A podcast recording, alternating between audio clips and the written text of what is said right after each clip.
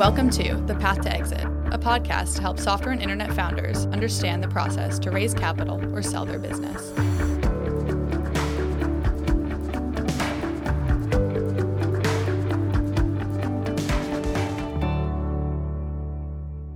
Hello and welcome, everyone. I'm Mike Lyon, founder and managing director at VistaPoint Advisors, and this is The Path to Exit. This show is dedicated to helping founders of software and internet businesses understand what it takes to raise capital or sell their business and how to do it well. My guest today is Lawson Stockton. Lawson's an associate at VistaPoint Advisors and previously worked for DA Davidson and Software Equity Group.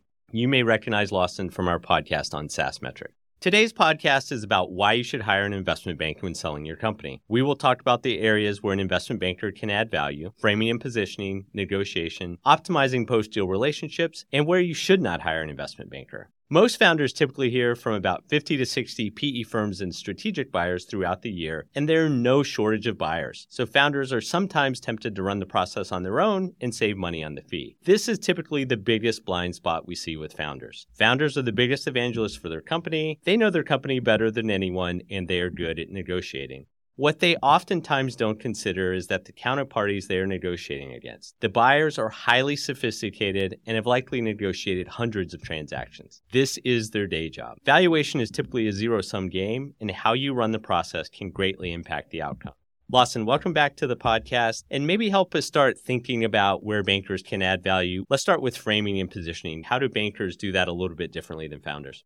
I think this really comes down to our experience and how often, candidly, we've done a lot of this framing and positioning for SaaS businesses. And what the real goal is here is, as the banker, how best can we frame this business and position it to the market in the most favorable, call it settings possible without pushing it too far. So I think really understanding where that proper alignment of, hey, we have definitely framed and cleaned this business up and positioned it as best we can, but we haven't taken it too far to where a buyer is going to discredit us for what we're putting forth. And so I think where this really comes into play is going to be on some of the key metrics around retention and gross margin. So how best can we calculate retention? How can we go to market with a retention profile that's defendable and strong? And then on the gross margin front as well, understanding how to properly load gross margins so show a figure that's accurate but also not include things like perhaps new product development. We oftentimes are seeing founders loop in a really large r&d expense into gross margin bringing that gross margin down into ranges that really aren't true of a saas business. And if we're able to say that actually isn't going to be what we would call market for gross margin we're able to show a higher number that's both correct and going to be competitive. It goes a long way in both getting parties interested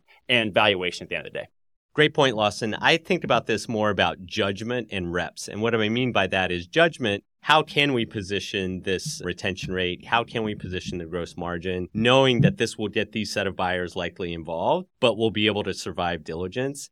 And then reps is we just know exactly what these buyers are thinking, what they're going to pass on, what they're not going to pass on. And I think sometimes founders don't really understand the implications for things that they put in their framing and positioning Gross margin's a great example. If you calculate that wrong and it's too low, you're going to have half the buyers pass almost instantaneously. Let's talk a little bit about the buyers list. Obviously, founders are hearing from a lot of folks. One of the things we hear a lot from founders is, hey, I have a lot of inbound interest. Why do I need to expand the buyers list?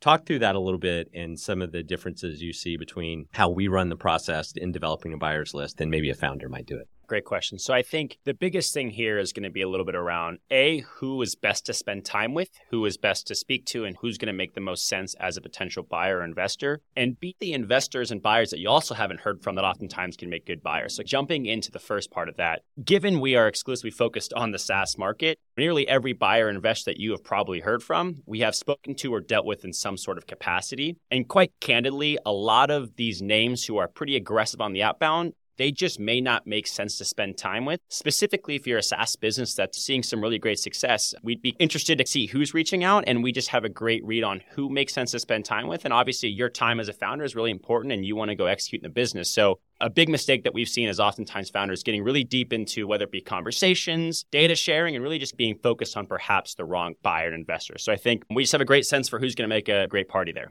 The second part around who hasn't reached out to you that may make a good buyer, there's a whole sea of buyers who do not have a heavy, call it outbound business development effort. So these are a lot of parties who you will not find in your inbox that we would argue are oftentimes some of the best buyers or investors that exist. And they really honestly rely on bankers for deal flow. So by not having an investment banker who knows a lot of these parties, you're going to be missing out on a lot of high quality buyers who not only are great partners and have a lot of experience in specific industries, but also have that capability, whether it be from a fund size or just a sheer business size, to pay a relatively premium valuation. So I think having those two things in mind around where to spend time and also buyers who may not be in your inbox, I think are two big ways that we're able to add value to the table there.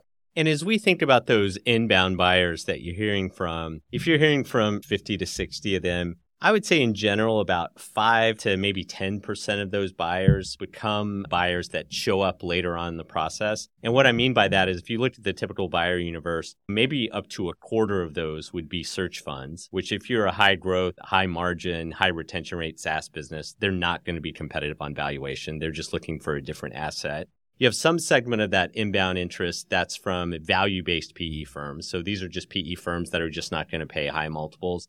And then you have some strategic buyers that are fairly cheap or just not good buyers. So when you weed all those out, only about 5 to 10% of those really make it anywhere in the process. And this is really a data game. The average private equity firm we deal with, we've probably gotten 30 to 40 bids from over the past 12 to 15 years. That gives us a lot of data about how they likely bid. And also, you see changes between firms. Certain firms five years ago were really aggressive on bidding, but they've changed their strategy. And some firms are kind of in a bind and need to get a deal done. So you only really understand that when you have lots of data. And I'd say most importantly, current data about the state of those funds. Let's keep moving on through the process and talk a little bit about the negotiation strategy. We're going to break that into several segments, but one of the things I like to talk about is our ability to not commit to a buyer. Lawson, talk a little bit about how a banker can add some value there and how that's different than a founder doing it. I think that the biggest thing here, and we've talked a lot about this, I'm sure if you've listened to any other podcasts, this has been something that we preach quite a bit, but really is keeping the process non exclusive. What that means is not committing to one buyer too early on. The reason that we do that and really just trying to be thoughtful around what we share and how best to handle buyers who may push for exclusivity it just gives us a optionality and b it helps us drive competitive tension across the process. By not giving exclusivity parties understand they're not the only buyer at the table so they're less likely to play games drag the process out. They're a little better behaved around how they're handling the process one point I think that we oftentimes speak to founders before we actually get engaged is we'll speak to a founder who says, Hey, I have an inbound in my inbox right now. I've been speaking to a party a lot and I really like them as a counterparty. Mike, would love to hear your thoughts around how not to lose this party and how we run a process when there is a legitimate inbound offer on the table that the founder really likes the party.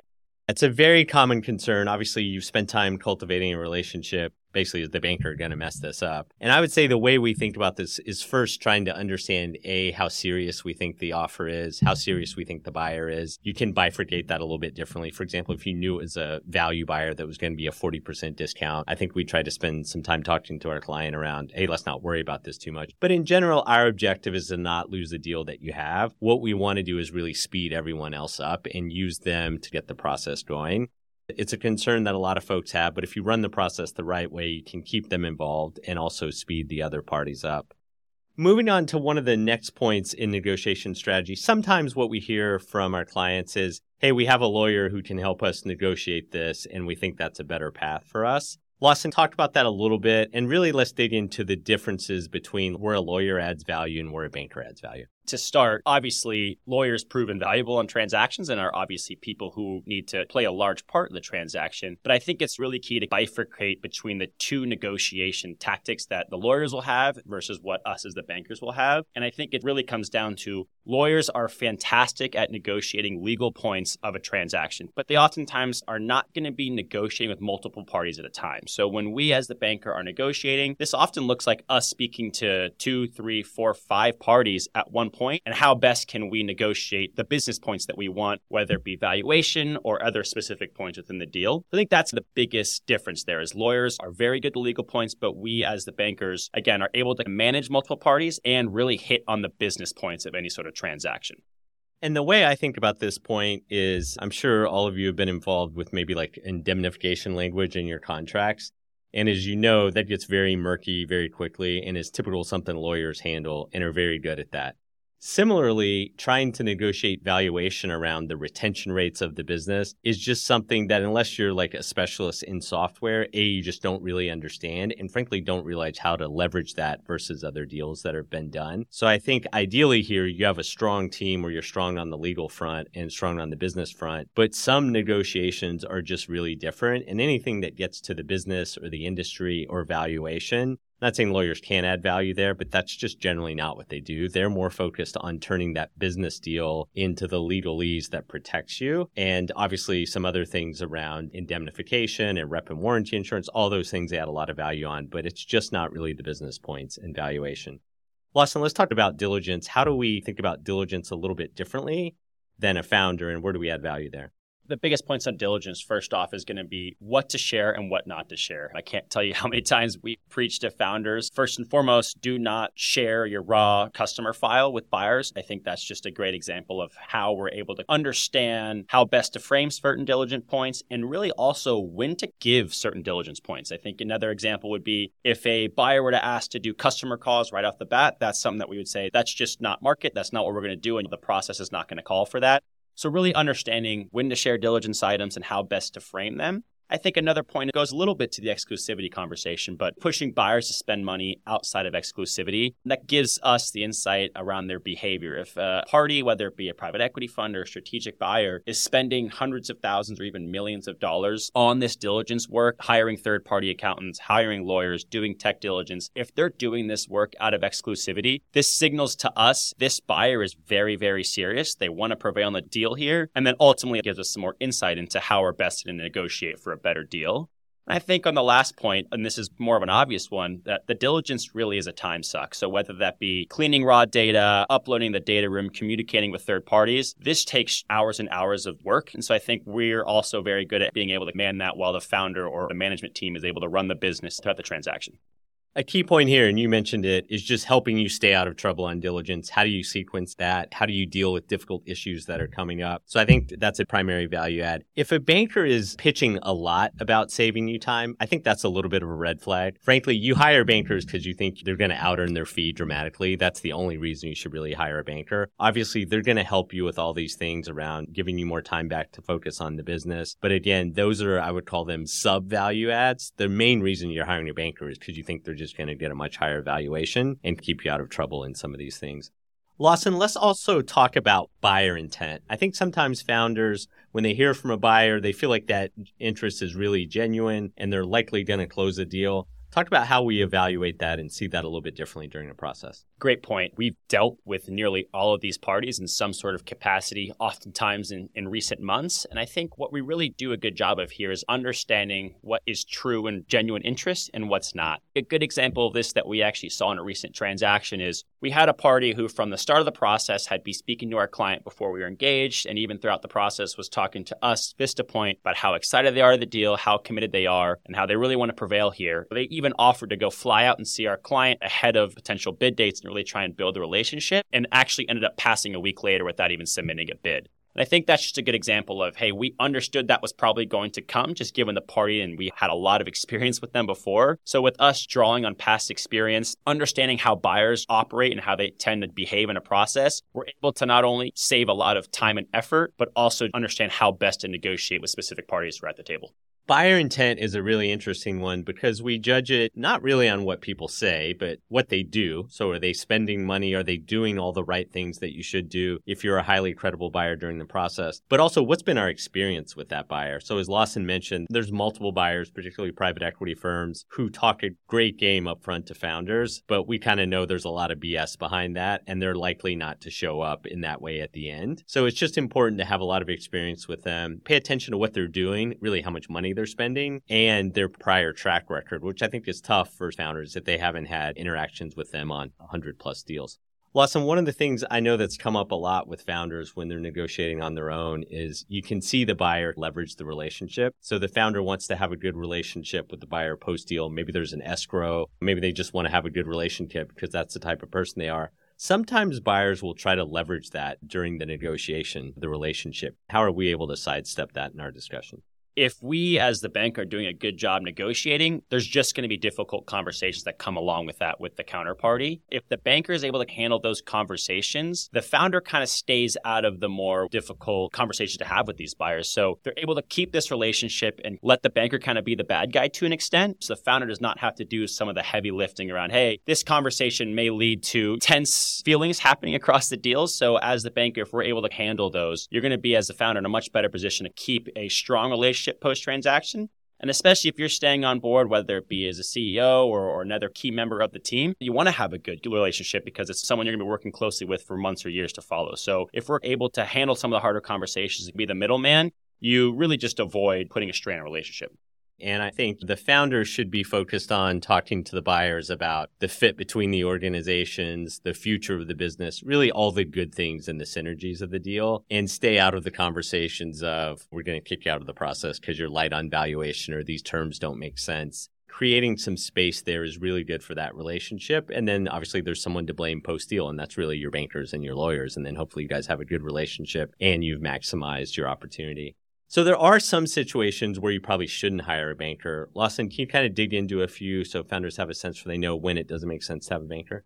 Good rule of thumb here is really any deal that's going to be sub $15 million of enterprise value may not make sense to have a, a bank at the table. And this just from an economics perspective, a bank is going to have a hard time truly earning their fee on a deal that might be a 5 to 10 to 15 million dollar deal. It's just going to prove difficult. And another part that oftentimes we would say, hey, it may not make sense to hire a bank is going to be any time we're looking to do some sort of VC or any really early stage growth equity round where there's not much liquidity at the table. So this would look like raising three to five million dollars of balance sheet capital. We would say it may not make sense to hire a bank in a situation like that.